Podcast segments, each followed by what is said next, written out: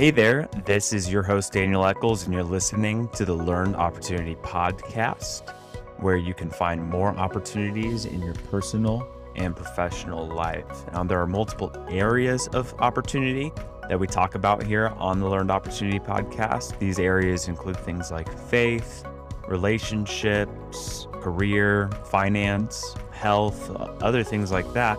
And we want to help you figure out how to create more opportunities so that you are able to have a more thriving life. And they may have noticed that 2022 has not necessarily been the year of greater connection.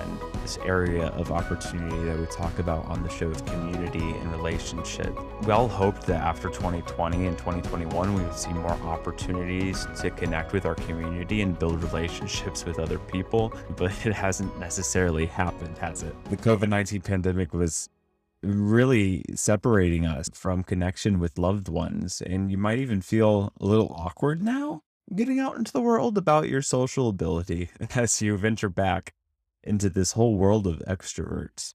So, how do you talk to people after a couple years of infrequent social circumstances? And how can you make friends when isolation and loneliness seem to be dominating life right now. We are in an epidemic of loneliness and isolation, and like young adults are struggling to make friends.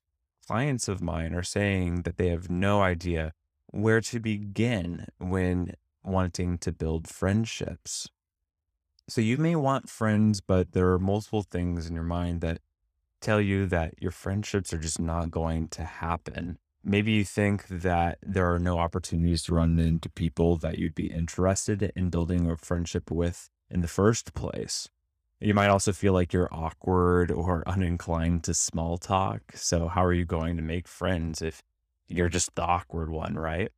Or you might feel like a burden when you text people and try to mm-hmm. make plans with them, or just texting somebody without making plans, you might feel like, oh, am I annoying this person? Am I getting in their way? Or maybe I shouldn't text anybody at all.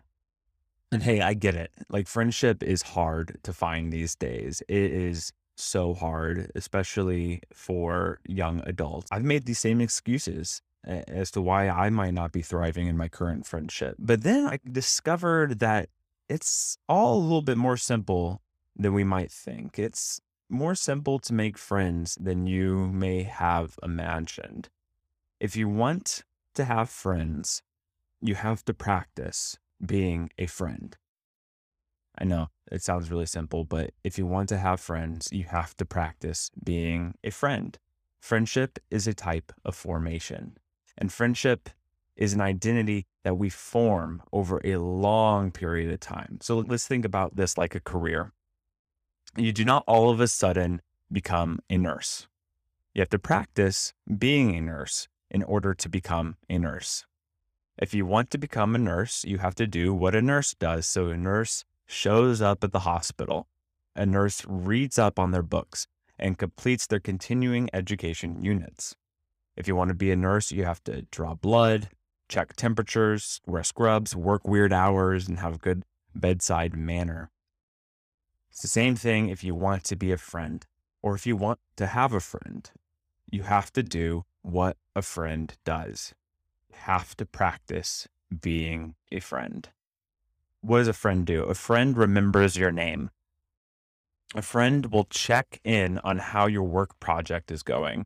A friend will show up when you have something important going on in your life an event, a play, a sports ball game or whatever it is, they'll show up for those important things.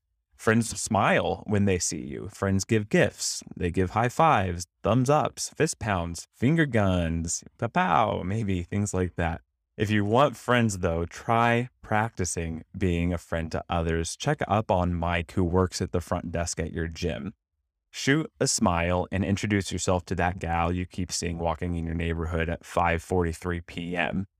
Take a tray of chocolate chip cookies to your office cubicle neighbor and say, hey, congratulations on that promotion. These are all things that a friend does, and there are things that you can do for others as well. The more you practice being a friend, the more you'll notice that you're friends with a lot of people. Now, I get you might be saying, like, Daniel, this sounds way too easy, but really it's one of the hardest things that you could do as well. Like, it, being a friend to others is vulnerable. Practicing being a friend for others is so vulnerable.